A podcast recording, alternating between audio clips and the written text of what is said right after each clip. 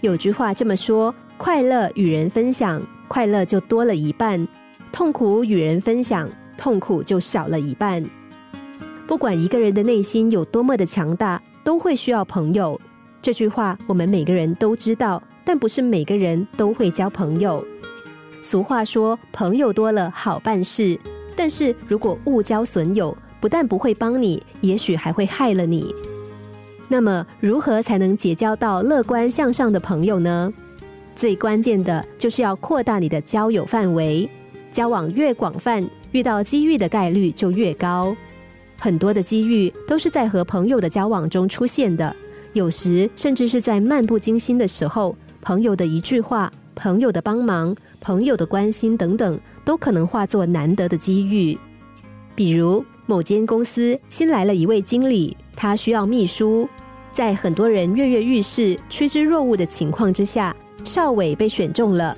原因就在于这位经理委托自己的一个下属为自己物色秘书，而这位下属和邵伟是同学和好朋友。这位下属很清楚。邵伟肯定能够胜任秘书的职位，于是就把这个同学推荐来了。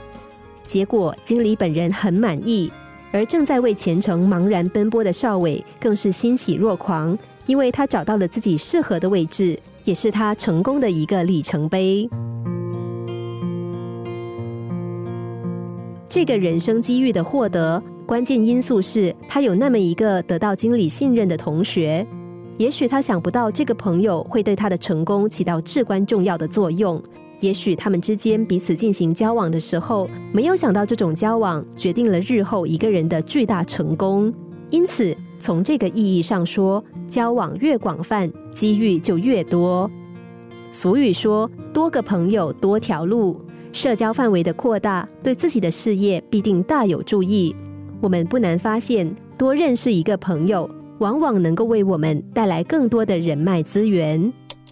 心灵小故事，星期一至五晚上九点四十分首播，十一点四十分重播。重温 Podcast，上网 U F M 一零零三 t S G。